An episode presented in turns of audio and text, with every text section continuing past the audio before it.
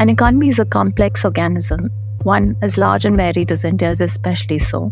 There are many nuances, inner workings, and sometimes machinations of India's economy that most of us aren't privy to. And with so many moving parts, it can sometimes seem impossible to comprehend the whole. It needn't be when there are people out there who can help us interpret the data, key texts, policies, and reports that capture the essence of India's economy. Pursuing one story at a time, join me, Pooja Mehra, on an original podcast by The Core, How India's Economy Works.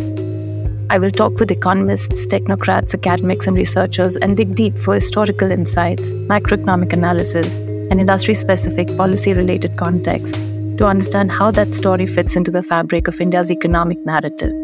Subscribe now to get all the insights.